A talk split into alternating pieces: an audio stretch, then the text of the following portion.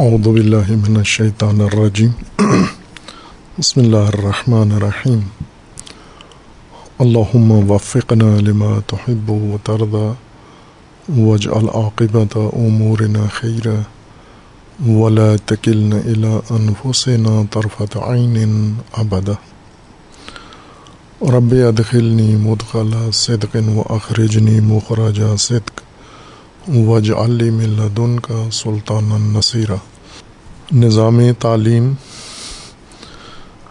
الہی نظام تعلیم اور اس کے قواعد و ضوابط. نظام تعلیم جو کہ تعلیم کا طریقہ کار ہے، تعلیم دینے کا مجموعہ ضوابط، قوانین، اصول وسائل اور روشیں، یہ مجموعہ نظام تعلیم کہلاتا ہے۔ البتہ اگر اس کے درمیان ہم آہنگی ہو، نظم ہو، آپس میں ان کا رابطہ و پیوستگی ہو، تو نظام کہلاتا ہے۔ ورنہ اگر ایک دوسرے کے ساتھ نظم کے ساتھ متصل نہ ہوں، وہ یہ ایک مجموعہ ہے، لیکن اس کو نظام کا نام نہیں دیں گے۔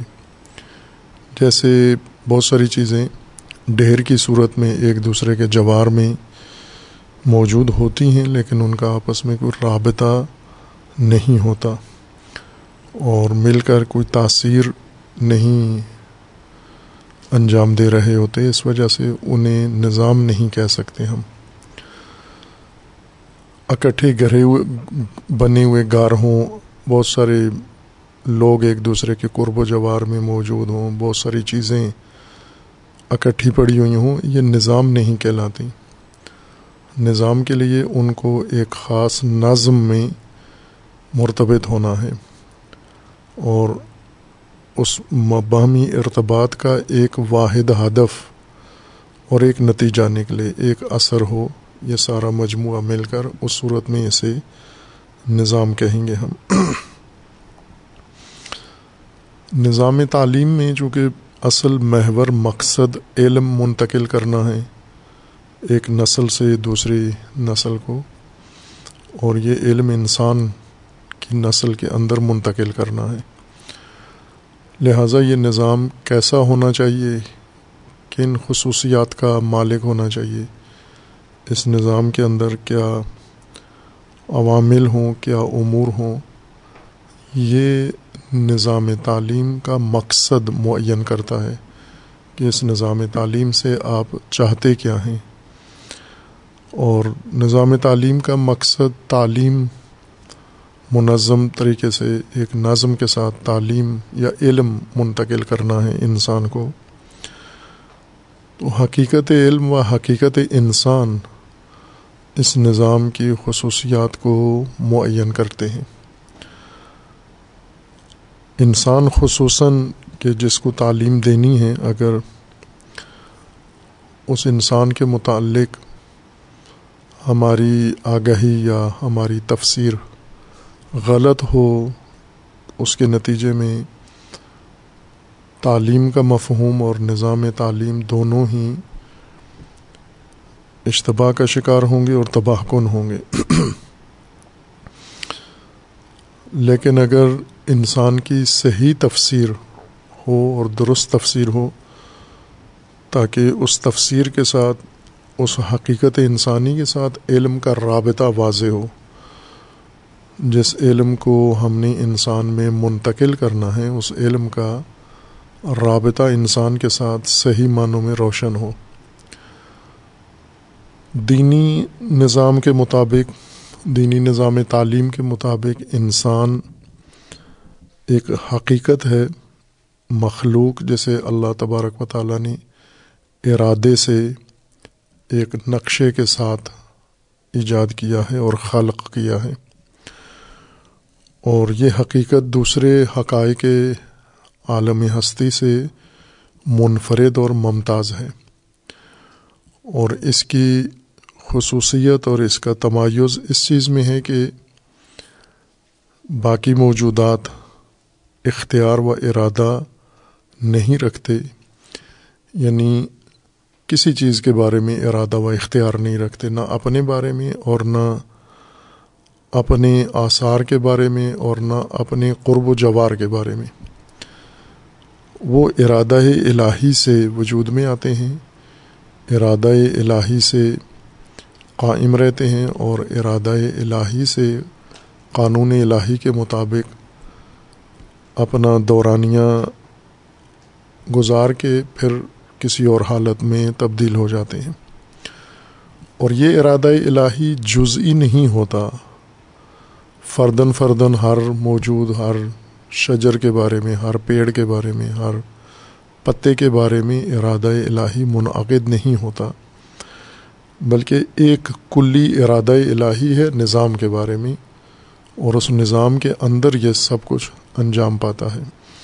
لیکن انسان جن خصوصیات کے ساتھ اللہ تبارک و تعالیٰ نے خالق کیا ہے، اس میں انسان کا تمایز یہ ہے کہ یہ خود بھی ارادہ رکھتا ہے اور اختیار رکھتا ہے۔ دیگر موجودات کی طرح مجبور نہیں ہے ارادہ علت کے سامنے یا ارادہ الہی کے تحت خود اللہ نے اس کو صاحب ارادہ بنایا ہے۔ یعنی یہ جو کچھ بھی انجام دینا چاہے یا جو انتخاب کرنا چاہے، اس میں اپنے ارادے سے کرے یہ۔ چاہے تو کرے اور چاہے تو نہ کرے، اختیار بھی ہے اس کا اور ارادہ بھی ہے۔ اور اس قسم کی مخلوق اگر ہے اس کا ارادہ و اختیار ہے تو حتماً اس کی اپنی بناوٹ اور اس کا ماحول اور اس کی زندگی اس طرح کی ہو کہ یہ خصوصیت تمام پہلوؤں سے محفوظ رہے۔ یعنی اس کی زندگی میں کسی پہلو سے بھی ارادہ و اختیار اس کا ختم نہ ہو، سالب نہ ہو، چھن نہ جائے کہ انسان یہاں تک ارادہ رکھتا ہے اور یہاں سے آگے انسان کا ارادہ ختم ہو جاتا ہے، محدودیت آ جاتی ہے۔ جہاں تک انسان کا تعلق ہے، انسان کے فعل کا، قول کا تعلق ہے، وہاں تک ارادہ و اختیار انسان کا قائم رہے گا اور برقرار رہے گا۔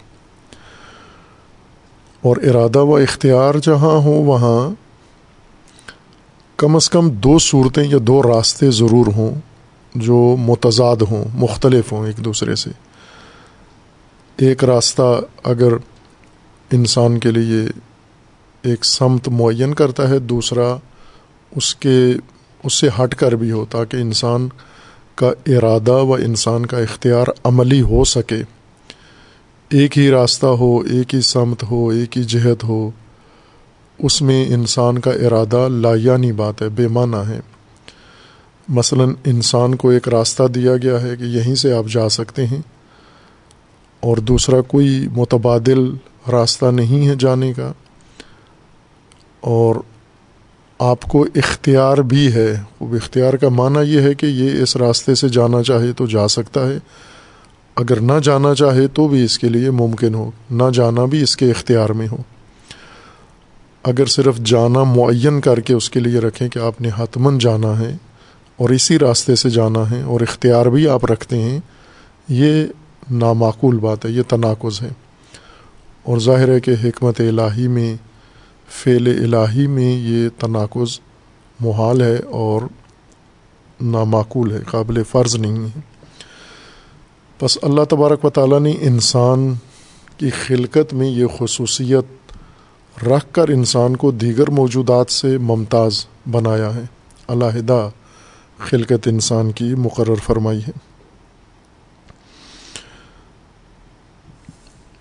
اس خصوصیت کے تحت اب انسان جو پہلی خصوصیت ذکر کی تھی کہ انسان کمال یافتہ نہیں ہے، بلکہ استعداد لے کر پیدا ہوتا ہے یا انسانی استعدادیں خلق ہوتی ہیں اور پھر یہ استعدادیں تدریجن رشت کرتی ہیں، تکامل کرتی ہیں اور کمالات تک پہنچتی ہیں۔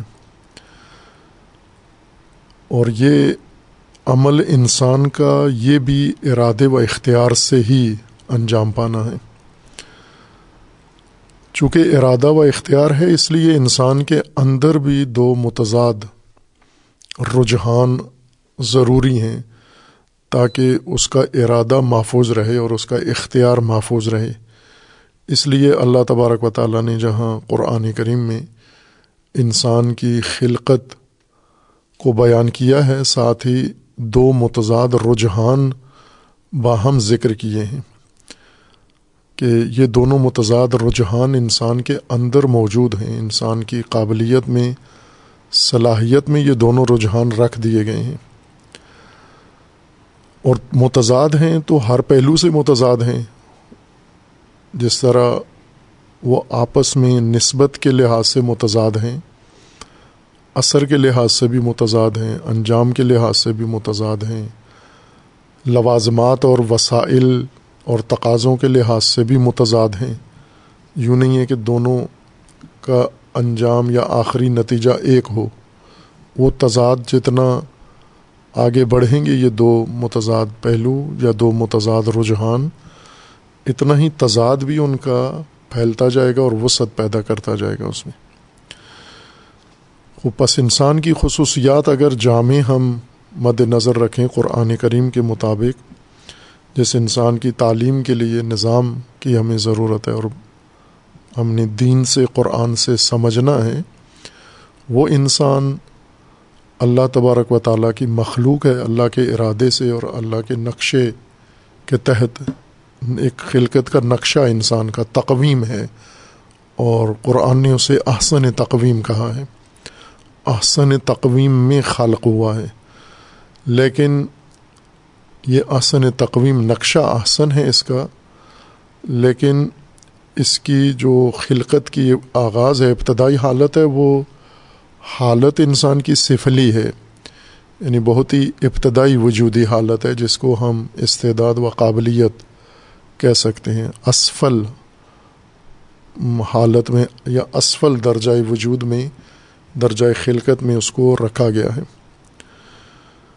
اور یہاں سے اس نے ارتقا کرنا ہے رشت کرنی ہے اور تکامل کرنا ہے۔ ان ساری صلاحیتوں کو، سارے استعدادوں کو انسان نے کمال میں بدلنا ہے۔ اور جو اس کے کمال کی اندر رجحان حاضر رکھی گئی ہے، وہ ساری قابلیتیں انسان نے کمال میں تبدیل کرنی ہیں۔ اور وہ متنوع ہیں، مختلف ہیں۔ وہ قابلیتیں ایک جیسی نہیں ہیں۔ اور انسان دوسری طرف سے متضاد رجحان بھی رکھتا ہے، چونکہ اپنی صلاحیتوں میں سے، توانائیوں میں سے جو باقی مخلوقات سے منفرد توانائی اللہ نے اس کو دی ہے، ارادہ اور اختیار ہے۔ اس کا لازمہ یہ ہے کہ ہمیشہ انسان کے اندر بھی رجحان متضاد ہے اور انسان کے باہر اس رجحان کے ساتھ مطابق راستے بھی انسان کے لیے متضاد ہیں۔ اور وہ رجحان جس طرح آپس میں تناس، تضاد رکھتے ہیں، ان کے نتائج میں بھی تضاد ہے، ان کے اثرات میں بھی تضاد ہے اور اس کے بیرونی راستے وہ بھی اسی طرح اپنی تمام جہاد سے تضاد کی خصوصیت کے مالک ہیں وہ۔ خوب، ایسے میں انسان کو جب اندر بھی رجحان متضاد ہے اور باہر راستے بھی متضاد راستے ہیں، تاکہ ارادہ اور اختیار اس کا عملی ہو سکے، اس کو ارادے کا میدان فراہم کیا جائے۔ بعض اوقات ممکن ہے کسی کے ذہن میں یہ بات آتی ہو کہ اگر انسان ایسے نہ پیدا ہوتا، متضاد رجحانات نہ ہوتے، صرف ایک درست رجحان انسان میں ہوتا، یا متضاد راستے انسان کے لیے نہ ہوتے، ایک درست راستہ انسان کے لیے ہوتا، مقرر۔ تو اس میں کیا فرق پڑتا، کیا عیب تھا؟ یہ ساری مشکلات انسان کو پیش نہ آتی۔ خوب، لیکن اس صورت میں جو بنیادی نقطہ ہے، وہ ختم ہو جانا تھا۔ انسان کی خصوصیت، انفرادیت اور جو تمایز ہے انسان کا، وہ نفی ہو جاتا ہے اور وہ ارادہ و اختیار ہے انسان کا، جس وجہ سے منفرد ہے۔ تو ارادہ و اختیار کو میدان چاہیے۔ میدان چھین کے پھر ارادہ بیمانہ چیز ہے۔ اس لیے یہ متضاد رجحان اندرونی اور متضاد راستے بیرونی، یہ دونوں ارادے کا میدان ہیں، اختیار کا میدان ہے یہ۔ اور اب انسان نے ان متضاد راہوں میں سے درست راہ کو انتخاب کرنا ہے۔ ظاہر اس درست راہ کے انتخاب کے لیے انسان کو آگہی کی ضرورت ہے، روشنی کی ضرورت ہے، علم کی ضرورت ہے۔ جہاں پر ان راہوں پر چلنے کے لیے اس کو عملی توانائی کی ضرورت ہے، ارادے کی حرکت کی۔ اسی طرح سب سے پہلے اس روشنی کی ضرورت ہے کہ ان کو تشخیص دے سکے متضاد راہوں میں سے درست راہوں کو۔ اور یہ متضاد راہیں ہر موضوع میں انسان کے سامنے ہیں۔ خواہ وہ انفرادی انسان کے زندگی کے پہلو ہوں یا اجتماعی ہوں، ہر ایک میں متضاد راہیں انسان کے سامنے موجود ہیں۔ اور دو نہیں ہیں، یہ تضاد بعض اوقات اس میں کثرت ہے، تعدد ہے۔ یعنی یہ متضاد راستے ممکن ہے، دسیوں راستے ہوں، بیسیوں راستے ہوں، سینکڑوں، ہزاروں راستے ہوں اور آپس میں متضاد راستے ہوں۔ خوب، اس تعدد میں تشخیص مزید دشوار ہو جاتی ہے۔ اگر دو ہوں، دو میں سے ایک کو انسان آسانی سے تشخیص دے سکتا ہے، لیکن دس میں سے ایک، بیس میں سے ایک، سو میں سے ایک، ہزار میں سے ایک راستہ تشخیص دینا، یہ زیادہ درایت، زیادہ فراست، زیادہ ذہانت اور زیادہ روشنی کی ضرورت ہے۔ اس لیے علم انسان کی بنیادی ضرورت بن جاتا ہے۔ اس کی اپنی خلقت کی خصوصیات کی بنیاد پر کہ ایک طرف سے مستعد پیدا ہوا ہے، کمال یافتہ نہیں پیدا ہوا، استعداد یافتہ پیدا ہوا ہے یعنی استعداد دی گئی ہے، اس کو قابلیت بیج بنایا گیا اس کا۔ اور وہ بیج اس کو خود اپنے ارادے اور اختیار سے اب پروان چڑھانا ہے، اپنی صلاحیتیں، اپنی شخصیت۔ اور دوسری طرف سے آگے اور اندر اور باہر اس کے متضاد راہیں اور متضاد رجحان بھی اللہ تبارک و تعالیٰ نے انسان کے لیے مقرر کر دیے ہیں۔ تو ایسے میں اس روشنی کی ضرورت زیادہ اشد ہو جاتی ہے کہ اس روشنی کے بغیر انسان ایک قدم بھی نہیں اٹھا سکتا یا زندگی کا کوئی مرحلہ طے نہیں کر سکتا۔ ایک اور خصوصیت جو قرآن کریم میں اللہ تبارک و تعالیٰ نے انسان کے لیے مقرر فرمائی ہے، مختص کی ہے یا جال کی ہے قرآن کی تعبیر کے مطابق۔ وہ یہ ہے کہ انسان کی زندگی صرف ایک پہلو کی نہیں ہے، یک پہلو نہیں ہے۔ مختلف ہیں انسان کی زندگی کے پہلو ہیں، اور وہ ساری انسانی زندگی ہے۔ یعنی اگر ہم انسان کی زندگی کا نقشہ، الہی نقشہ، قرآنی نقشہ دیکھیں تو بہت بڑا رقبہ بنتا ہے انسانی زندگی کا۔ محدود نہیں ہے، چھوٹی سی چیز نہیں ہے انسانی زندگی۔ بہت پھیلا ہوا احاطہ ہے انسان کا۔ اب یہ انسان کی اسی علم یا درایت و روشنی، جو علم کی روشنی ہے، اس سے اس کو یہ وسعت نظر آنی ہے۔ اگر اندھیرا ہے انسان کے اندر وجود میں، نفس میں، روح میں، دل میں وہ اندھیرے میں تو انسان کو اپنا آپ نظر نہیں آتا۔ جیسے ہم یہ کمرہ تاریخ کر لیں اندھیر کر اندھیرا کر لیں، خود بھی اپنے آپ کو نظر نہیں آئیں گے ہم۔ دوسری چیزیں تو دور کی باتیں، خود کو نظر نہیں آئیں گے۔ اسی طرح انسان اگر اندھیرا ہو انسان کے وجود کے اندر اور ظلمت ہو تو اپنے آپ کو بھی نظر دیکھ نہیں سکتا۔ اور زندگی کا یہ وسیع نقشہ جو اللہ نے اس کے لیے بنایا ہے اس پر قطع احاطہ نہیں کر سکتا۔ وہ بہت وسیع ہے۔ اب جو زندگی ہم دیکھ رہے ہیں، جو یعنی اپنا مشاہدہ بھی ہے، تجربہ بھی ہے اور رہنمائی بھی ہے، علم و عقل اور دین، یہ تینوں اس بات کی تائید کرتے ہیں۔ بلکہ چار چیزیں کہہ لیں ہم۔ انسان کا اپنا مشاہدہ اور تجربہ، دوسری طرف سے علم تیسری طرف سے عقل، چوتھی طرف سے دین واہ یہ خدا۔ یہ چاروں چیزیں ایک بات پر متفق ہیں، چاروں کا اجماع ہے اس بات پر کہ انسانی زندگی کے مختلف پہلو ہیں۔ ایک اس کا انفرادی پہلو ہے۔ بالکل ایک فرد کے ساتھ مختص جو زندگی ہے۔ لیکن یہ فرد یوں نہیں ہے کہ بالکل دوسرے انسانوں سے کٹ کے علیحدہ ہو کر اور بالکل منفرد طور پر ہر پہلو سے یہ یہ ایک دن زندگی کا نہیں گزار سکتا۔ لیکن یہ ایک انفرادیت اس کی زندگی کا حصہ ہے، پہلو ہے، ایک زندگی کا اہم شعبہ ہے اس کا۔ خوب، دوسرا شعبہ انسان کی زندگی کا اجتماعی شعبہ ہے، کہ معاشرتی شعبہ ہے، سماجی ہے، کہ انسان اپنی خلقت میں اس طرح سے پیدا ہوا ہے کہ اس کی حیات کا دوسرا پہلو اجتماعی عنوان رکھتا ہے۔ ایک پہلو اس کا انفرادیت ہے اور دوسرا پہلو اس کا اجتماعیت ہے۔ اب یہ خصوصیت بھی ہم باقی موجودات میں نہیں مشاہدہ کرتے۔ ان میں ارتباط تو ہے، نظم ہے، جیسے ہم خود زمین کو دیکھیں تو یہ ایک منظومہ کا حصہ ہے زمین۔ بالکل ایک منفرد باقی کائنات سے کٹا ہوا گولا نہیں ہے، بلکہ اس کا ایک وجودی رابطہ ہے باقی موجودات کے ساتھ، اجرام سماوی کے ساتھ، فلکی اجسام کے ساتھ۔ یعنی سورج کے ساتھ اس کا تعلق ہے، سورج کے باقی خاندان کے ساتھ اس کا تعلق ہے۔ جاذبہ زمین کا اور ان موجودات کا، اس نے ان کو آپس میں جوڑا ہوا ہے اور ان کے اوپر ایک دوسرے کی تاثیر متقابل ہیں۔ جیسے سورج کی حرارت سے زمین باقی ہے، سورج کی روشنی سے زمین باقی ہے۔ سورج کی کشش کی وجہ سے زمین باقی ہے۔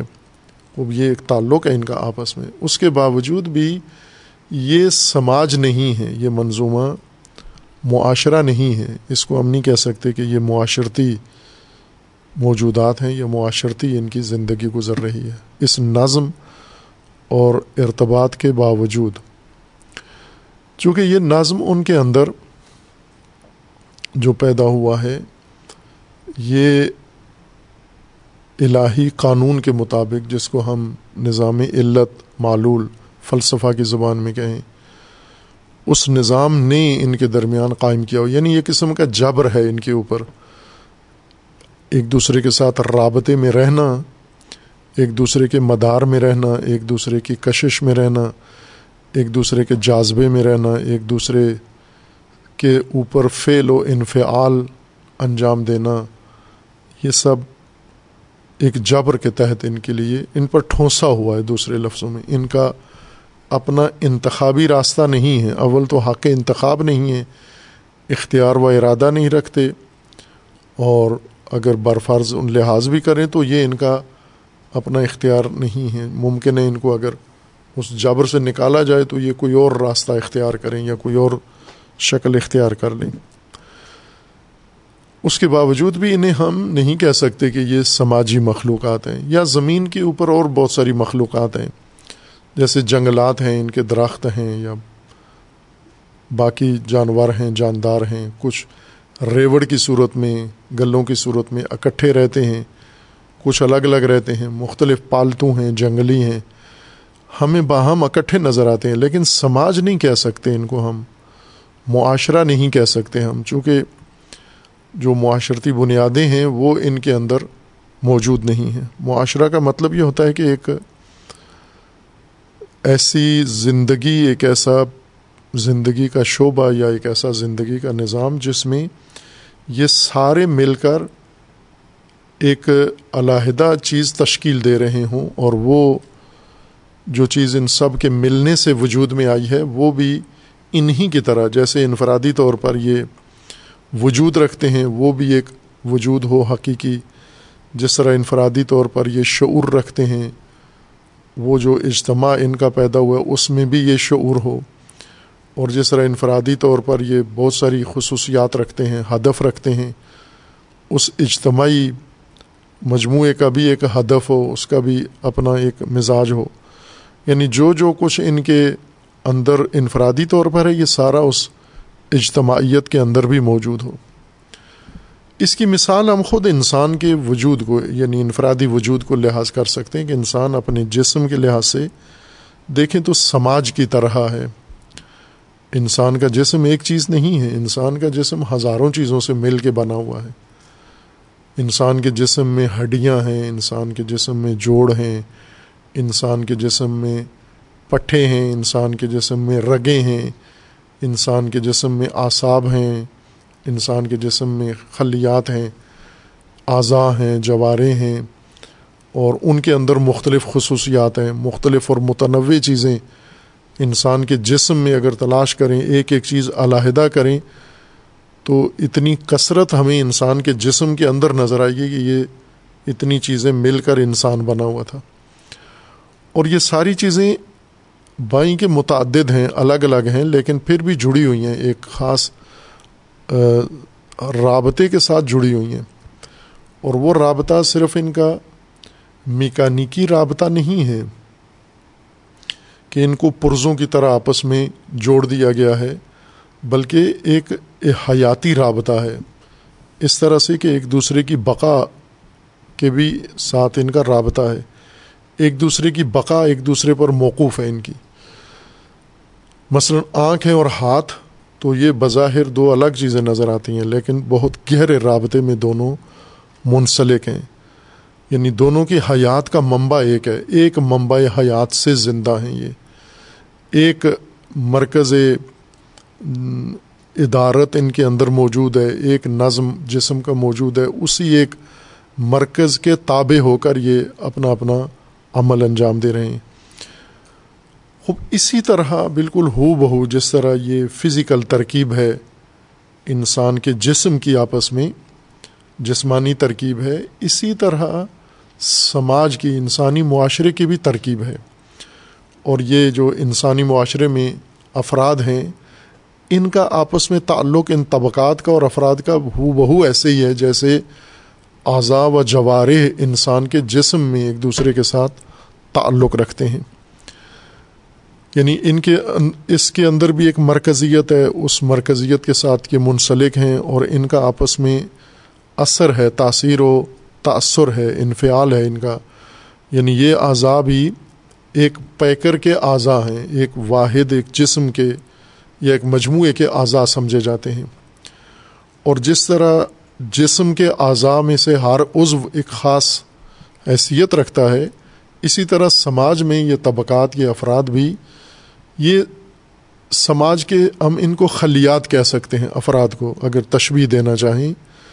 جس طرح جسم ہے اور اس کے اندر خلیات ہیں، تو یہ خلیات ہیں، یہ افراد سیل ہیں، یہ خلیے ہیں۔ خلیہ اس چھوٹے جسم، زندہ جسم کے حصے کو کہتے ہیں۔ وہ چھوٹا اکائی جو مل کر جسم کو تشکیل دیتے ہیں۔ مثلا انسان کا جسم اگر دیکھیں تو وہ چھوٹے چھوٹے خلیے ہیں بنے ہوئے، غبارے کی طرح آپس میں جڑے ہوئے۔ بسا اوقات تصویریں کتابوں میں بچوں کو پڑھانے کے لیے ان کے نقشے بنا کر بتائے جاتے ہیں کہ یہ انسان کے جسم کی ترکیب ہے۔ ان خلیات سے مل کر یہ جسم بنا ہوا ہے، یہ گوشت اور یہ جلد اور یہ سارے اعضاء و جوارے، یہ انہی خلیات سے مل کر بنے ہوئے چھوٹے چھوٹے دانے کی طرح۔ سماج بھی اسی طرح ہے، ان خلیات سے مل کر بنا ہوا ہے۔ اسی یہ سیل ہیں، یہ سارے جتنے بھی افراد ہیں، سوسائٹی کے اندر، معاشرے کے اندر، یہ یہی حیثیت رکھتے ہیں۔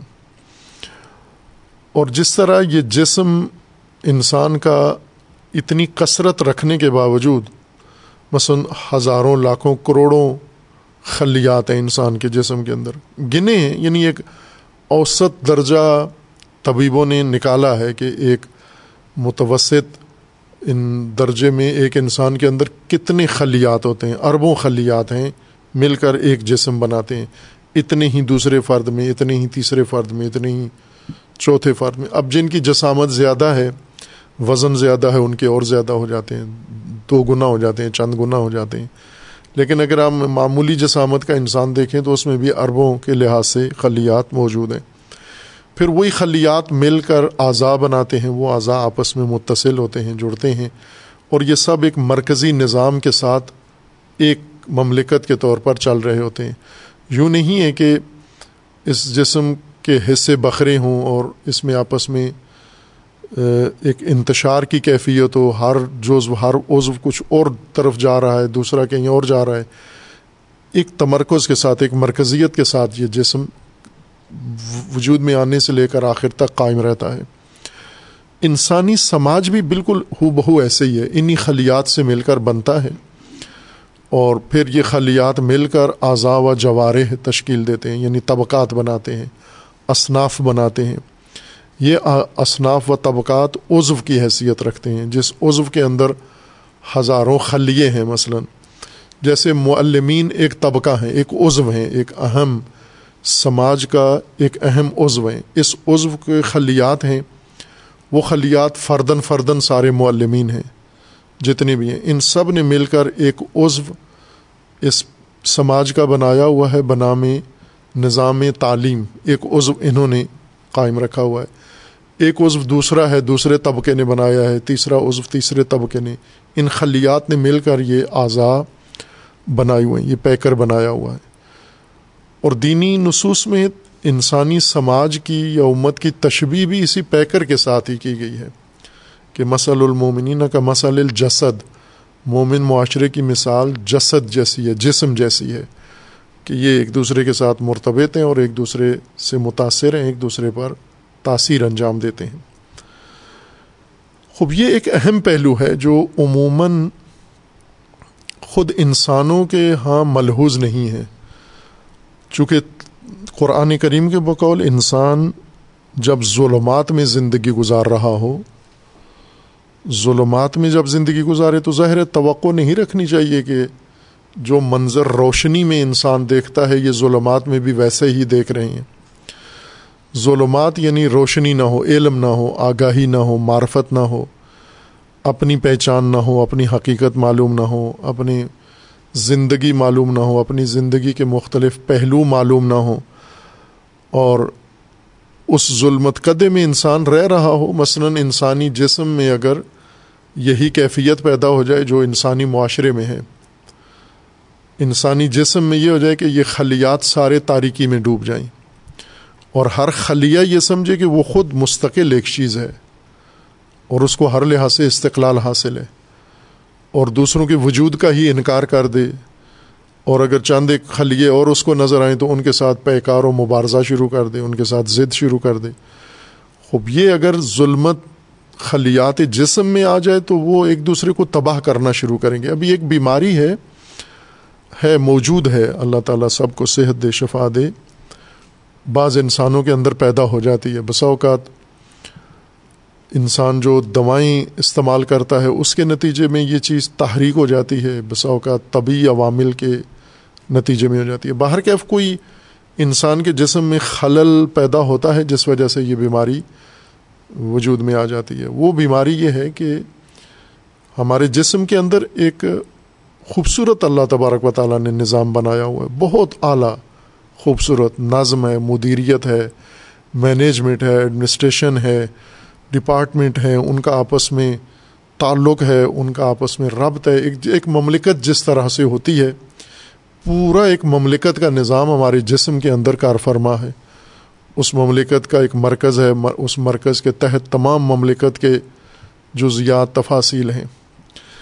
لیکن بیماری کی وجہ سے بسا اوقات، انسان کی اپنی غلطی کی وجہ سے یا موروثی بیماریوں کی وجہ سے والدین کی وجہ سے یا یہ جو کچھ کھا پی رہے ہیں، ہم نامناسب غذائیں کھاتے ہیں، کیمیکل کھاتے ہیں، اس کی وجہ سے جیسا ماحول انسان کا، انسان نے خود خراب کر دیا ہے، اندر بھی بعض اوقات انسان کے ہاتھوں ہی انسان کا اپنا اندرونی نظام جو اللہ نے خوبصورت بنایا، یہ خراب ہو جاتا ہے۔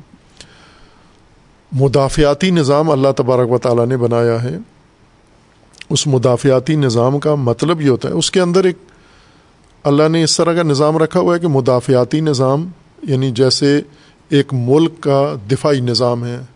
دفاعی نظام کا مطلب یعنی افواج ہیں، ان افواج کے پاس اسلحہ ہے اور انہیں سرحدوں پہ بٹھایا ہوا ہے ہر جگہ، اور وہاں پر انہیں آگاہی دی گئی ہے کہ جو بھی دشمن، اجنبی دشمن ہماری مملکت میں داخل ہو، تو آپ نے اس پر حملہ کر دینا ہے۔ خوب افواج ملک کے اندر یہی کام کرتی ہیں، افواج پاکستان کے علاوہ، چونکہ وہ اور چکروں میں پڑے ہوئے ہیں۔ لیکن باقی دنیا کی افواج اسی طرح سرحدوں پہ بیٹھی ہوئی ہیں اور تیاری کے ساتھ گولہ بارود اپنا لے کے مورچوں میں بیٹھے ہوئے ہیں اور اپنے مرکز کے ساتھ جڑے ہوئے ہیں اور انہیں فوراً کہ کوئی اگر ہوائی فض، ہماری سرحد عبور کرے، اس کو روک لیتے ہیں۔ زمینی دریائی، سمندری، کوئی حد بھی ہماری اگر کوئی عبور کرتا ہے تو یہ افواج فوراً اس کا راستہ روک کے حملہ کر کے اسے وہیں نابود کر دیتے ہیں۔ اسی طرح ہو بہو ہمارے جسم کے اندر بھی مدافعاتی نظام ہے یہی فوج ہے پوری، مسلح، مجاہز، اسلحے کے ساتھ۔ لہٰذا جو ہی ہمارے جسم میں یہ اجنبی جراثیم داخل ہوتے ہیں، وائرس داخل ہوتے ہیں، بیکٹیریا داخل ہوتے ہیں اور کیڑے مکوڑے جراثیم داخل ہوتے ہیں۔ کسی بھی شکل میں تو ڈاکٹر تک جانے کی نوبت نہیں ہوتی، یہ دفاعی نظام خود، خودکار طریقے سے فعال ہو کر اس کو وہیں پہ ختم کر دیتا ہے۔ یہ جو کچھ کھانے کے ذریعے سونگنے کے ذریعے، ہوا کے ذریعے فاسد آلودہ ماحول میں آپ کے اپنے ہاتھوں سے جو کچھ گند اندر جا جا رہا ہے، یہ خرابی نہیں مچا رہا، کیونکہ مدافعاتی نظام اندر وہ فعال ہے اور وہ چوکنا ہے اور مسلسل لہذا کوئی اجنبی جب جسم میں جاتا ہے اس میں، اس کو پہچان ہو جاتی ہے، فوراً الارم بچ جاتا ہے اور وہ فعال ہو کے اسے اسی حصے میں جا کر ختم کر دیتا ہے۔ مثلا میدے میں اگر آلودگی پہنچ گئی ہے تو وہ میدے سے باہر نہیں جانے دیتا۔ وہیں پر اس کو ختم کر کے فضلہ کے ساتھ باہر نکال دیتا ہے۔ ناک میں جو چھینک آتی ہے آپ کو، یہ اسی دفاعی نظام کا ایک دفاعی عمل ہے۔ جو ہی آپ کے ناک میں کوئی چیز داخل ہوتی ہے تو فوراً دفاعی نظام فعال ہو کر چھینک کے ذریعے اس کو باہر پھینک دیتا ہے اور اسی طرح باقی جسم کے اندر بھی ہے۔ لیکن کبھی جب انسان خود بدن کو خراب کر دیتا ہے، زیادہ ٹھونستا ہے بدن کے اوپر غیر طبعی چیزیں، تو طبعی نظام خراب کر دیتا ہے۔ اس میں یہ مدافعاتی نظام اس میں خلل آ جاتا ہے۔ خلل کا آنے کا نتیجہ یہ ہوتا ہے کہ یہ نظام دفاعی فعال ہو گیا ہے، لیکن نہ بیرونی جراثیم یا بیرونی بیکٹیریا یا وائرس کے مقابلے میں، جسم کے اندر ہی کسی دوسرے حصے کے خلاف فعال ہو گیا ہے۔ یہ بیماری بعض افراد میں پیدا ہو جاتی ہے کہ اس کا جسم ہی اس کے جسم پر حملہ وار ہو گیا۔ ہے یعنی مدافعاتی نظام جس کو بیکٹیریا سے مقابلہ کرنا تھا، وہ اندر جسم کے کسی حصے پر حملہ ور ہو کے اس کو ختم کر دیتا ہے۔ مختلف حصوں کے اوپر۔ اور ایسے لوگوں کا علاج بہت مشکل ہوتا ہے، چونکہ یہ مدافعاتی نظام جو طبعی نظم سے نکل کر غیر طبعی حالت میں آ گیا ہے، یہ کسی وقت بھی جسم کے کسی دوسرے حصے پر حملہ ور ہو کے اس کو ختم کر کے اس کو نابود کر دیتا ہے۔ اس قسم کی بیماریوں میں مبتلا ہیں۔ اب ہمارے چونکہ طبیب اتنے حاضق تجربہ کار نہیں ہیں، لکیر کے فقیر ہیں، جو کتابوں میں پڑھا ہے، علامتیں دیکھ کے وہی کرتے رہتے ہیں۔ تشخیص دیں تو بیشتر اوقات یہ چیز سامنے آتی ہے کہ یہ تو جسم خود اندر جسم پر حملہ ور ہو گیا ہے۔ یہی حالت انسانی سماج میں بھی پیدا ہو جاتی ہے کہ یہ خلیات جن کو مل کر ایک پیکر بنانا تھا، یہ کسی وائرس کی وجہ سے، کسی بیماری کی وجہ سے، ظلمت کی وجہ سے یہ ایک دوسرے کو دیکھ ہی نہیں پاتے، ایک دوسرے کے ساتھ رابطہ ان کو پتہ نہیں چلتا کہ ہم کیسے باہمی ایک زندگی گزار رہے ہیں، ایک پیکر کی طرح، اور میرا کردار ایک سیل کی طرح، ایک خلیے جیسا ہے۔ اور اس خلیے کا دوسرے خلیات کے ساتھ تعلق ہے۔ اور ہم سب نے مل کر ایک عزو بنانا، ایک طبقہ بنانا ہے۔ اس طبقے نے اپنا کردار ادا کرنا ہے۔ جس طرح تشبیہات ہیں مثلا امامت کو روایات میں تشبیح دی گئی یہ قلب کے ساتھ، دل کے ساتھ، کہ امام معاشرے کا دل کی حیثیت رکھتا ہے، جس کے اوپر سارا مملکت کا انسانی سماج کا دار و مدار ہوتا ہے۔ یا علماء کو کہا گیا ہے کہ یہ بصارت کی حیثیت رکھتے ہیں، آنکھ ہیں یہ۔ یعنی ہر چیز کو نظر کرتے ہیں، دیکھتے ہیں۔ امر بالمعروف نہ یا نل منکر وہ سماجی دفاعی نظام ہے کہ جو بھی منکر، جو بھی خرابی اس پیکر کے، اس سماج کے اندر پیدا ہوتی ہے تو یہ خودکار طریقے سے اس کو روک لیتا ہے۔ یہ اس صورت میں ہے کہ یہ طبعی سماج ہو، یہ اللہ تبارک و تعالیٰ کے نقشے کے مطابق بنا ہوا ہو۔ لیکن جب ظلمانی ہو جاتا ہے، ظلمات میں آ جاتا ہے، ہر خلیہ اپنے اندر اس کے بگاڑ پیدا ہو گیا ہے اور اس نے اپنی الگ راہ اختیار کر لی ہے، اپنا اپنا الگ وجود بنا لیا ہے۔ اس کے اندر خواہشات ابھر آتی ہیں، اس کے اندر شہوات جاگ گئی ہیں۔ دوسرے خلیات کے اوپر حملہ ور ہو جاتا ہے۔ خوب یہ ظلمانی تاریخ فضا ہو جاتی ہے۔ جیسا قرآن نے کہا کہ ایک الہی نظام ہے، جو الہی نظام کی خصوصیت یہ ہے کہ دائمن انسانوں کو ظلمات سے نکال کے نور میں لاتا ہے۔ اور اس کے مقابلے میں تاغوتی نظام ہے کہ جس میں دائمن نور سے نکال کے ظلمات میں لے کے جانا ہوتا ہے۔ اس میں یہ بھی شامل ہے کہ معاشرہ دائمن ظلمتوں کی طرف حرکت کر رہا ہے اور ظلمات میں زندگی گزار رہا ہے۔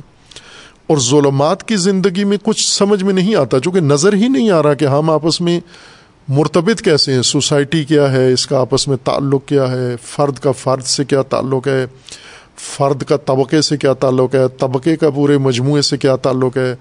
اس مجموعے کا پورے نظام الہی سے کیا تعلق ہے؟ یہ ظلمات والوں کو نظر نہیں آتا۔ اور خصوصاً جہاں ظلمات، ان فوق ظلمات، جب ظلمات کے اوپر ظلمات ہوں، تہ بتہ ظلمات ہوں، وہاں اور زیادہ تاریکی زیادہ ہو جاتی ہے۔ خوب، یہ ایک اہم انسانی حیات کا ایک اہم پہلو سماجی زندگی ہے اور اجتماعی زندگی ہے انسان کی۔ یہ جو اجتماعی زندگی ہے، یہ انفرادی زندگی سے زیادہ بنیادی حیثیت رکھتی ہے اور حقیقت ہے یہ۔ یہ صرف ایک فرضیہ نہیں ہے، فرض نہیں ہے، بلکہ ایک حقیقت ہے کہ سماج ایک زندہ ہائی موجود کا نام ہے۔ جس طرح جسم ہاتھ بھی زندہ ہے، آنکھ بھی زندہ ہے، جسم بھی زندہ ہے۔ اور جسم انہی اعضاء کی ترکیب کا نام ہے۔ اسی طرح سماج بھی انہی اعضاء کی ترکیب کا نام ہے۔ یہ جو زندگی ہے، سماجی زندگی، انفرادی زندگی کے لیے بنیادی حیثیت رکھتی ہے، چونکہ انسان کی انفرادی زندگی سماجی زندگی کی آغوش میں وجود میں آتی ہے۔ یعنی انسان سماج کی آغوش میں پیدا ہوتا ہے، سماج کی کھوک سے پیدا ہوتا ہے، اور پھر پرورش پاتا ہے، اسی کے زیر سایہ پرورش پاتا ہے۔ لہٰذا جب نظام بنایا جاتا ہے، تو نظام فرد کے لیے نہیں بنایا جاتا، نظام سماج کے لیے بنایا جاتا ہے۔ یعنی سماجی ضرورتوں کو نظر میں رکھ کر بنایا جاتا ہے۔ سماج، چونکہ سماج کی گود میں فرد موجود ہوتا ہے خواہ نخواہ جیسے ہم یوں مثال لے لیں کہ جیسے حاملہ ماں ہے جس کے شکم میں بچہ ہے، تو اس ماں کی زیادہ احتیاط کی جاتی ہے۔ اس ماں کی خوراک، اس کا آرام، اس کا سکون اس کی ہر چیز کا بہت دھیان رکھا جاتا ہے، کیونکہ اس کے پیٹ میں بچہ ہے۔ سماج بھی ایک حاملہ عورت کی طرح ہے، جس کے پیٹ میں بچہ ہے۔ بچہ کیا ہے کہ یہی افراد، یہ سب سماج کے پیٹ میں ہیں۔ یہ جب تک رشت نہیں پا چکے، تکامل نہیں کر چکے، یہ حاملہ ہے یہ سماج۔ ابھی تولد نہیں ہوا۔ یعنی اس میں انسان پیدا نہیں ہوئے، انسانی نطفے لے کے یہ سماج گھوم رہا ہے۔ مثلاً فرض کا لیں ابھی انسان پاکستان کی آبادی پچیس کروڑ۔ یقیناً زیادہ ہے۔ یہ سیاسی مسائل کی وجہ سے پنہان کاری کرتے ہیں۔ پچیس کروڑ مسلم ہے یہ پچیس کروڑ کا ایک سماج ہے، ایک معاشرہ ہے۔ اس معاشرہ کے شکم میں یہ پچیس کروڑ بچے ہیں جو اس نے جنم دیے ہیں۔ لیکن یہ جو پیٹ میں اس نے بچے پالے ہوئے ہیں، ان میں سے کتنوں کی ولادت ہو گئی ہے کتنے ابھی ولادت ہونا باقی ہے؟ اس میں وہ تو یعنی جیسا قرآن نے ذکر کیا ہے کہ مٹی سے نطفہ اور نطفے سے پھر قرار مکین میں پھر القا و مضغہ اور پھر وہ مراحل طے ہو کے پھر روح اس میں آ جاتی ہے۔ سماج میں بھی ہو بہو ایسے ہی ہوتا ہے کہ ایک نطفے کے طور پر ایک فرد آتا ہے، سماج کا حصہ بنتا ہے۔ سماج کا حصہ بن کے ابھی اس کی کوئی صلاحیت بلوغ تک نہیں پہنچی، تکامل نہیں ہوا۔ تو یہ نطفے کی طرح ہے ابھی ابھی یہ متولد نہیں ہوا۔ اس کو جنین شمار کریں۔ یہ اس قوم کے جنین ہیں جو شکم مادر میں ہیں۔ ابھی پورے بنے بھی نہیں، ابھی انشاء آخر بھی نہیں ہوا۔ ابھی روح بھی ان کے اندر نہیں آئی یعنی شعور پیدا نہیں ہوا ان میں۔ لہٰذا یہ سماج ان کا خیال رکھتا ہے، سماج کا خیال رکھا جاتا ہے، چونکہ سماج کے پیٹ میں بچے ہیں۔ یہ بچے پرورش پائیں گے جو جو بالغ ہوتا جائے گا، وہ وہ متولد ہوتا جائے گا۔ وہ سماج کا اہم ذمہ داریاں سنبھالنی شروع کر دے گا۔ یعنی ماں کے پیٹ میں جو بچے ہیں، ان کی ذمہ داریاں نہیں ہوتی کہ وہ کیا کام ان کو سونپ دیں۔ ماں کے پیٹ میں وہ صرف خون پی رہے ہوتے ہیں اور سو رہے ہوتے ہیں وہاں۔ جو متولد ہوتے ہیں اور پرورش پاتے ہیں اور پروان چڑھتے ہیں، ان کی ذمہ داریاں ہیں۔ اب ان کو کچھ سونپا جاتا ہے کام۔ ورنہ یہ جنین کو ہی سونپ دیں، ادارے ان کے حوالے کر دیں، سیاست ان کے حوالے کر دیں اسکول کالج، یونیورسٹیاں ان کے سپورٹ کر دیں، مدیریت ان کے سپورٹ کر دیں۔ یہ جو ابھی بالغ ہی نہیں ہوئے، تو ظاہر ہے یہ اس مملکت کو نابود کر دیں گے، تباہ کر دیں گے۔ ظلمات کے اندر جو معاشرہ ہے وہ ظلمات سے نکلے پہلے باہر آئے اور اس کو اپنی حقیقت پتہ چلے۔ اب یہ اگر اہم زندگی کا پہلو ہے اور انسان کو اللہ تبارک و تعالیٰ نے متکامل پیدا کیا ہے، کمال یافتہ نہیں پیدا کیا، کمال پذیر بنایا ہے اور اس کو نطفہ یا بیج یا اس کو استعداد بنا کر پیدا کیا ہے اللہ تبارک و تعالیٰ نے۔ یہ استعداد اگر اسی طرح رہے اور سو سال اپنا دورانیہ گزار کے ختم ہو جائے یعنی اس کا مطلب یہ ہے کہ ایک نطفہ ماں کے پیٹ میں گیا، نطفہ ہی رہا اور ماں بھی مر گئی، نطفہ بھی مر گیا۔ یہ حالت ہوگی انسان کی۔ اس کو بھی رشت کی ضرورت ہے، اس کو بھی شناخت کی ضرورت ہے۔ اس کے لیے بھی انسان کو تیار کرنے کی ضرورت ہے اور وہ بھی روشنی کے ذریعے ہوگا، علم کے ذریعے ہوگا۔ اس ظلمتوں سے نکال کر، ظلمت قدے سے نکال کر، ایک نور قدے میں اس کو داخل کرنا۔ خوب، علم کا ایک اہم فریضہ یہ بن جاتا ہے، یہ آگاہی دینا، یہ روشنی دینا یا انسانی صلاحیتوں کو پروان چڑھانا۔ وہ صلاحیتیں جو انسان کو سماج کے زندگی کے قابل بنا دیں۔ یعنی اتنا بالغ کر دیں، یہ اتنا تکامل انسان میں آ جائے کہ سماج کا ایک اہم رکن شمار بن جائے اور سماجی زندگی کا جز بن جائے، حصہ بن جائے۔ بیمار خلیہ نہ ہو، سرطانی خلیہ نہ ہو، چونکہ باقی خلیات کو بیمار کرے گا۔ یہ ایک میں کینسر ہوتا ہے، وہ پورے جسم کے اندر پھیل جاتا ہے۔ خوب، بس انسان کے لیے علم بہت بنیادی ضرورت بنتا ہے۔ بہت ہی اہم کردار علم کا ہے انسان کے وجود کے اندر۔ اور چونکہ انسان نے تکامل کرنا ہے، لہٰذا ایک اور چیز جو علم کے ساتھ قرآن نے جوڑ دی ہے، وہ تربیت ہے انسان کی۔ لہٰذا جہاں دیگر ممالک میں اگر ہم جا کر نظام تعلیم دیکھیں، تو صرف نظام تعلیم نہیں ہے، نظام تعلیم و تربیت ہے۔ اور دین کا بھی مکمل نظام تعلیم و تربیت ہے۔ صرف تربیت و صرف تعلیم نہیں ہے۔ دونوں تعلیم اگر ہو، تربیت نہ ہو، چونکہ تربیت تعلیم کا جز ہے، حصہ ہے، نہ نتیجہ۔ بعض اس کو نتیجہ کے طور پر لیتے ہیں نا، یہ خود اس کا ایک حصہ ہے، تعلیم و تربیت دونوں مل کر ایک واحد، ایک نظام تشکیل دیتے ہیں۔ چونکہ تربیت، ہم نے انسان کو علم چاہیے، اس کی نشو و نما کے لیے رشت کے لیے، اس کی تکامل کے لیے چاہیے، اس کی صلاحیتوں کو پروان چڑھانے کے لیے چاہیے، جو اصل تربیت ہے۔ تربیت کا معنی یہی پرورش ہے۔ تو یہ تربیت یعنی پرورش تعلیم کے ساتھ ایک گہرا ربط ہے اس کا۔ یہاں ایک آگاہی ضروری ہے نظام تعلیم کے لیے کہ تعلیم کے مشابہات زیادہ ہیں۔ علم نما، وہ چیزیں جو علم نہیں ہیں، لیکن علم کہلاتی ہیں۔ اور بیشتر انسان انہیں علم نما کو علم سمجھتے ہیں۔ مثلاً ہم رات کو اگر شہروں میں نہ ہوں یا شہروں میں بھی اگر ہوں تو لوڈ شیڈنگ والے شہر ہوں جہاں زمین پہ روشنی نہ ہو، زیادہ باہری روشنی نہ ہو، تو رات کو آسمان ستاروں سے بھرا ہوا نظر آتا ہے ہمیں۔ دن کو بھی ہوتے ہیں ستارے لیکن چونکہ سورج کی روشنی ہے تو وہ نظر نہیں آتے۔ رات کو اندھیرا ہوتا ہے۔ اور زمین اگر شہری روشنی ہو، تو یہ زمین کے کچھ حصے تک اوپر تک روشنی ہوتی ہے اور وہاں تک ہماری نگاہ میں روشنی رکاوٹ بن جاتی ہے۔ آسمان نظر ہی نہیں آتا ہمیں۔ لیکن اندھیری زمین پر اگر ہم آسمان کو دیکھیں تو ستاروں سے بھرا ہوا ہوتا ہے آسمان۔ ان ستاروں میں ہمیں کچھ ستارے چلتے ہوئے نظر آتے ہیں، حرکت کر رہے ہوتے ہیں باقاعدہ۔ ابھی چونکہ شہریوں کو آسمان دیکھنے کی توفیق نہیں ہوتی، دن کو دیکھتے ہیں، غبار ہوتا ہے، رات کو روشنی میں دیکھتے نہیں ہیں۔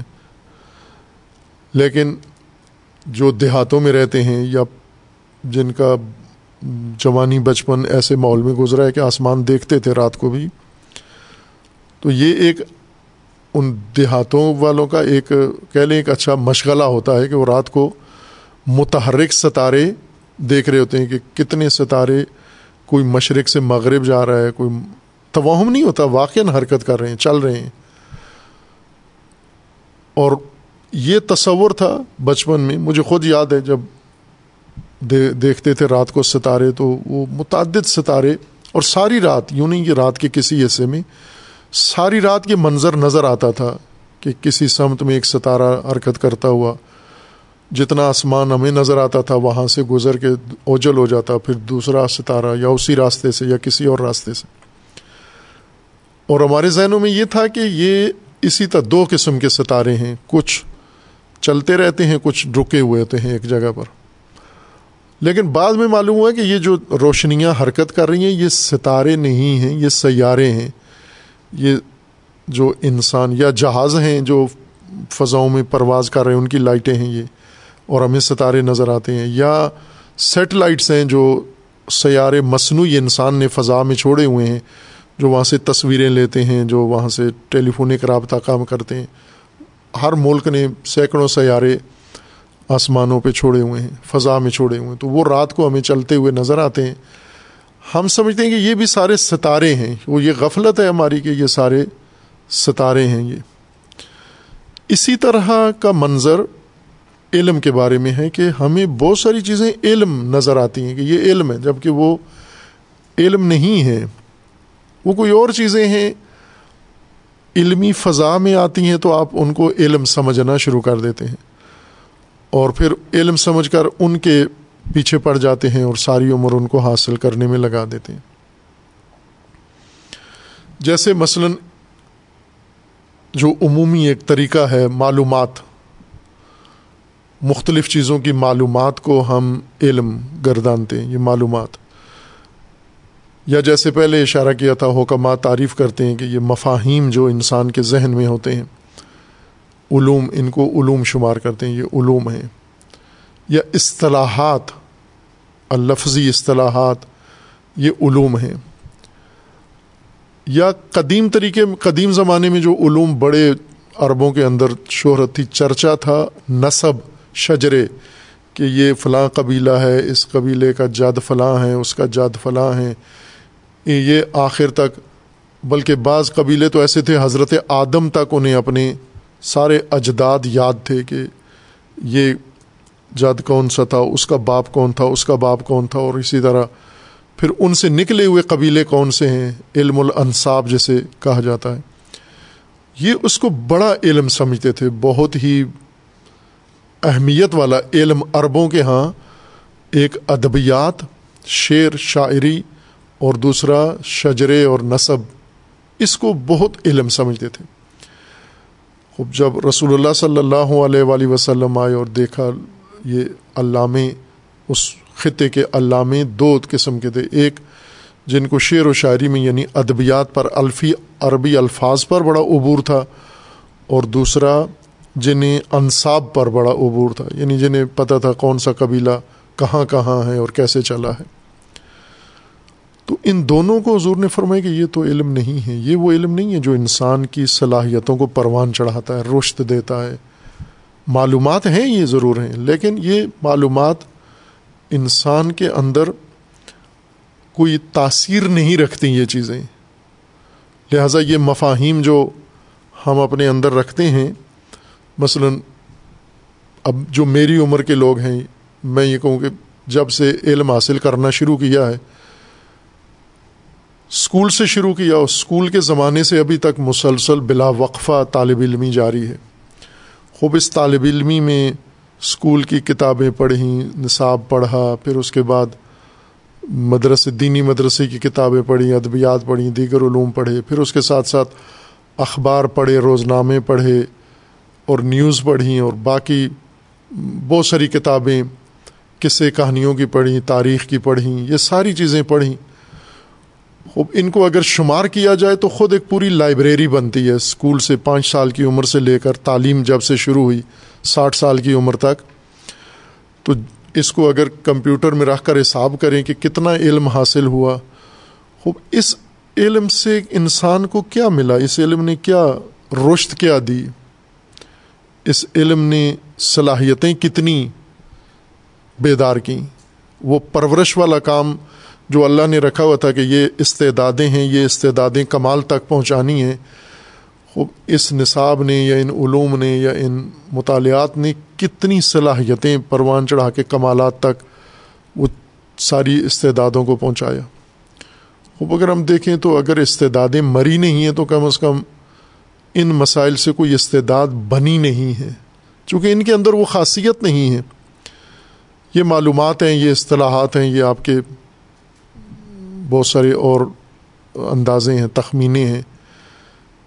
یہ ایک علم نما چیز ہے۔ اس کو ہمیں احساس ہوتا ہے یہ علم ہے اور اس کے لیے کثرت سے انسان لگے رہتے ہیں، اس اس کو علم سمجھ کر حاصل کرتے ہیں۔ جیسے نصب ہے، فلاں ہیں، ادبیات ہیں۔ ایک چیز جو علم لگتی ہے ہمیں کہ یہ بھی علوم ہیں، وہ ہیں توہمات۔ علمی مسئلے، اعتقادات، تصدیقات، تصورات، جو محض توہمات ہیں۔ یعنی جن کی کوئی واقعیت نہیں ہے، جن کے اوپر کوئی دلیل نہیں ہے، کوئی ثبوت نہیں ہے، کوئی ان توہمات کے پیچھے کوئی حقیقت نہیں ہے۔ جہاں سے ہم نے یہ توہمات ذہن میں لے یہ ہمارے اپنے ذہن کی اختراع ہے، یا ہمارے اپنے ذہن کی اختراع ہے، یا ہمارے جیسے کسی نے بنایا، پھر اس نے ہمیں منتقل کر دیا۔ استاد کے طور پر یہ خرافات ہمیں پڑھا دیں، یہ توہمات ہمارے اندر منتقل کر دیے۔ علم قرار دے کر کہ یہ علوم ہیں جو ہمیں پڑھائے جا رہے ہیں۔ محض توہمات ہیں، یہ علم نما چیزیں، علم نہیں ہیں۔ اب اس کا نصاب بنا لیا جائے توہمات کا اور ایک نسل دوسری نسل کو یہ توہمات پڑھانا شروع کر دیں تو ہم یہ سمجھتے ہیں نظام تعلیم ہے بڑا تعلیم کا اعلیٰ کام ہو رہا ہے۔ تخیلات، ایک اور علم نما چیز جو علم نہیں ہے، تخیلات ہیں، توہمات علیحدہ ہیں، تخیلات ہیں۔ توہمات میں خرافات بھی ہیں یعنی وہ انسانی عقیدے یا وہ انسانی باور ذہنیتیں جن کی کوئی واقعیت نہیں ہے صرف انسان کے ذہن میں ہیں، یہ خرافات ہیں۔ اور یہ حجم بہت بڑا ہے ان کا۔ علوم سے کہیں زیادہ توہمات، خرافات اور تخیلات ہیں۔ یہ بھی علم نہیں ہے۔ اب یہ جا کر انسان کے ذہن میں کس استعداد کی پرورش پرورش کر رہے ہیں؟ توہمات انسان کی کون سی صلاحیت کو پروان چڑھا رہے ہیں؟ تخیلات کون سی صلاحیت کی روشت دے رہے ہیں؟ جو اللہ تبارک و تعالیٰ نے انسان کے اندر رکھی ہیں کہ یہ ساری صلاحیتیں انسان نے پروان چڑھانی ہیں، یہ توہمات و خرافات و تخیلات سے تو نہیں پروان چڑھتی، بلکہ یہ الٹا کام کر رہے ہیں، یہ تخیلات انسانی صلاحیتوں کو جڑ سے کاٹ رہے ہیں۔ نہ صرف یعنی ان کی مثال یہ ہے، جیسے کھیت میں اگر آپ بیج ڈال دیں اور بیج ڈال کے اوپر تیزاب ڈال دیں آپ۔ بہت ساری تیزابی چیزیں ہوتی ہیں نا جن کی تیزابی خاصیت ہوتی ہے۔ جیسے فیکٹریوں سے نکلا ہوا پانی ہے، یہ کھیتوں میں جاتا ہے، تو بیج بھی مٹی کو ہی نابود کر دیتا ہے۔ یہ یہ سارا کیمیکل ہے، تیزاب ہے یہ۔ پانی مرے ہوئے بیج کو بھی زندہ کر دیتا ہے، لیکن تیزاب زندہ بیج کو مار دیتا ہے۔ یہ خرافات تیزابی حیثیت رکھتے ہیں، کیمیکلز ہیں یہ۔ خرافات، توہمات، تخیلات، یہ جو موروثی طور پر کبھی دین کے سمجھ کر، کبھی علم سمجھ کر، یہ اور باقاعدہ اس کے اساتید ہیں، اس کے باقاعدہ بڑے بڑے نامور لوگ ہیں، منتقل کرتے ہیں، پروفیسر ہیں، جو ایک نسل کو خرافات صرف تعلیم دیتے ہیں، تعلیم کے نام پر۔ خوب، یہ تو مٹی ہی ختم کر دیتی ہیں، یہ تیزاب، یہ کیمیکل مٹی ہی مار دیتا ہے۔ اب اس مٹی کو آپ جا کے نبی کے ذریعے احیا کریں، اس مٹی میں خاصیت ہی نہیں ہے۔ سوا ان علیہم انضر تہم املم تنظر ہم لا یومنون ختم اللہ علیہ قلوبہم۔ یہ کیوں دل کی مٹی میں ختم اللہ، کیوں مر گئی ہے ساری؟ چونکہ اس میں یہ کیمیکل آئے ہیں، یہ خرافات، یہ توہمات، یہ ساری چیزیں اس کے اندر علم سمجھ کر بھری گئی ہیں یہ۔ خوب، اسی طرح جنون ہے، گمان۔ جو سب سے زیادہ علم اکثریتی علم ہے، آج کی نسل کے پاس وہ گمان ہے۔ خصوصاً جو دینی علم ہے، وہ سارا جنون کا مجموعہ ہے۔ اور یوں نہیں کہ یہ غفلتاً یہ کام ہوا۔ پہلے بیٹھ کر جنون کو علم کا جانشین بنایا ہے۔ یعنی بڑی محنت کی ہے علماء نے۔ پہلے بیٹھ کر دین کے، حقیقت کے بارے میں علم کا دروازہ بند کیا، سب نے مل کر۔ چونکہ بھاری دروازے ایک آدمی سے بند نہیں ہوتے۔ جیسے بڑے قلوں کے دروازے ہوتے ہیں نا، تو کئی کئی لوگ مل کے وہ دروازہ بند کرتے ہیں۔ وہ پہلے مل کر کئی نسلوں نے محنت کر کے علم کا دروازہ بند کیا ہے کہ باب علمی منصد ہے۔ وہ پکا تسلی کی ہے کہ علم کا دروازہ بند ہوا ہے، نہیں ہوا ہے، پیچھے لکڑی لگائی ہے، نہیں لگائی ہے، پیچھے اس کے وزن بلاک رکھے ہیں، پورے رکھ دیے ہیں، منظم۔ خوب اب علم کا دروازہ تو الحمد للہ بند ہو گیا ہے۔ اب کیا کریں؟ شریعت تو سمجھنی ہے۔ حکم خدا تو سمجھنا ہے، ہدایت تو لینی ہے۔ کس طرح سے لیں؟ خوب کھڑکی کھولتے ہیں جنون و گمان والی۔ خوب یہ جنون سے تو قرآن نے منع کیا ہے۔ خوب ہم ٹھیک کرتے ہیں ابھی۔ لہٰذا محنت کر کے پھر اس گمان کو حجت، علم کا جانشین، قائم مقام ہمارا کو علم کا جانشین بنا کے۔ پھر اس کے بعد شروع ہو جاتے ہیں دھڑا دھڑ جنون پہ جنون ڈھیر لگانے میں۔ جب یہ سارے جنون جمع کر لیتے ہیں، اپنا نام علماء رکھ لیتے ہیں کہ یہ اب صدر المطالین فرماتے ہیں، علماء تو اس کو کہتے ہیں جس کے اندر علم ہو۔ یہ جنون کے مجموعے کو، تراکم کو لہٰذا وہ فرماتے ہیں کہ اگر تفتیش کریں، جستجو کریں، چھان بین کریں، جا کر اہل علم کے علم کو تو سارے جنون نکلیں گے اندر سے۔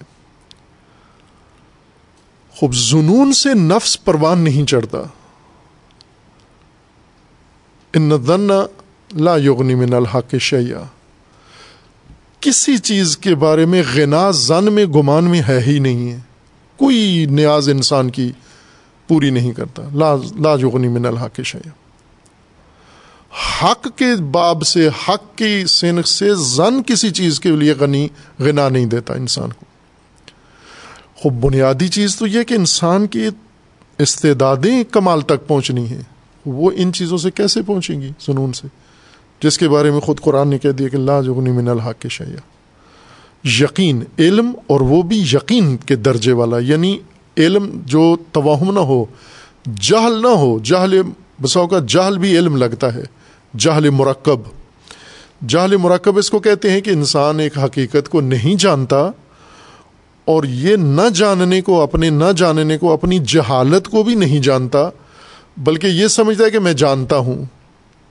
اس کو جہل مرکب کہتے ہیں۔ اس کو بھی علم شمار کیا جاتا ہے۔ اور یہ زیادہ پکے عالم ہوتے ہیں۔ بڑے راسخ عالم یہ ہوتے ہیں، جاہل۔ یعنی جو حقیقت نہیں جانتے اور اپنے نہ جاننے کو بھی نہیں جانتے، یہ بہت پکے سالڈ عالم ہوتے ہیں۔ یعنی انہیں کوئی بھی انسان متوجہ بھی نہیں کر سکتا، چونکہ یہ علم اندر باہر بھرا ہوا ہے یعنی دوری جہالت۔ نہ جاننا، نہ جاننے کو بھی نہ جاننا، لا علمی، نہ جاننے کے بارے میں بھی لا علمی۔ وہ احساس علم میں بدل جاتی ہے، جس کو جہل کہتے ہیں۔ یہ بھی لا یغنی من الحق شیا اس جہل مرکب کو اگر آپ علم سمجھ بیٹھے ہیں اور آپ سمجھ رہے ہیں کہ شخصیت ترقی کر رہی ہے، پروان چڑھ رہی ہے، پرورش پا رہی ہے، نہ سماج اور نہ فرد، دونوں ہلاک ہو رہے ہیں، تباہ ہو رہے ہیں، چونکہ جہالت تباہی ہے یہ۔ یہ ایک واقعیت ہے جیسے ہمیں سمجھنا کہ علم نما ہے، یہ علم نہیں ہے یہ چیزیں۔ نظام تعلیم بنا کے توہمات، خرافات جنون اور یہ چیزیں دوسری نسل کو منتقل کرنا اور اس کا نام تعلیم رکھ لینا، یہ لا یغنی من الحاکش یہ نسل کچھ کچھ بھی نہیں بنے گی، سوائے توہماتی بنے گی، خرافاتی بنے گی رشت نہیں کرے گی، اس کی کوئی استعداد کمال میں نہیں بدلے گی۔ یہ ظلمات ہی رہیں گے، یہ ظلمات کے اندر یہ نہ سوسائٹی بنا سکتے ہیں، یہ نہ معاشرہ بنا سکتے ہیں۔ چونکہ کوئی پہلو ان کا رشت تو کر نہیں رہا، یہ جس حالت میں ہے اسی حالت میں فساد کی طرف جا رہے ہیں۔ ایک اور چیز جو علم نما ہے، لیکن وہ ان جیسی نہیں ہے۔ علم نما ہے، علم نہیں ہے، علم نما ہے۔ یعنی علم کی طرح علم کی مانند ہے، لیکن ان اس کی طرح نہیں ہے۔ توہم، تخیل، خرافہ اور جنون کی طرح نہیں ہے، گمان کی طرح نہیں ہے، بلکہ وہ ایک بڑی مفید چیز ہے، لیکن علم نہیں ہے۔ لیکن ہمیں سمجھنا ہے کہ وہ بھی کہیں اس کو ہم علم سمجھ کر اور اس کے ذریعے سے علم کی تاثیر لینا چاہے نہیں ہے۔ علم کی تاثیر ہے انسان کے اندر رشت انسان کا تکامل، انسان کا کمال، وہ حاصل نہیں ہوتی، ہر چند وہ بری چیز نہیں ہے، وہ بہت اچھی چیز ہے، اور وہ ہے مہارتیں اسکلز جو آج کی عصری تعلیم کا نام پڑ گیا ہے۔ عصری تعلیم مہارتوں کا نام ہے اسکلز کا نام ہے، لیکن اس نے علم کا نام اپنا لیا، علم کا درجہ لے لیا ہے، اور آج علم اسی کو کہا جاتا ہے۔ یہ مہارتیں اس طرح نقصان دہ نہیں ہیں جس طرح وہ دوسری امور تھے، علم نما چیزیں۔ یہ مفید چیز ہے، مہارتیں بہت اہم انسان کی زندگی کا حصہ اور لازمی اور واجب ہیں۔ مہارتیں، علم جتنی ہی ضرورت ہے ان کی، لیکن علمی طور پر ہمیں یہ معلوم ہونا چاہیے کہ یہ علم نہیں ہے۔ مہارتوں میں اور علم میں فرق ہے، اسے بعد میں بیان کریں گے۔ وہ صلی اللہ علیہ محمد طیبین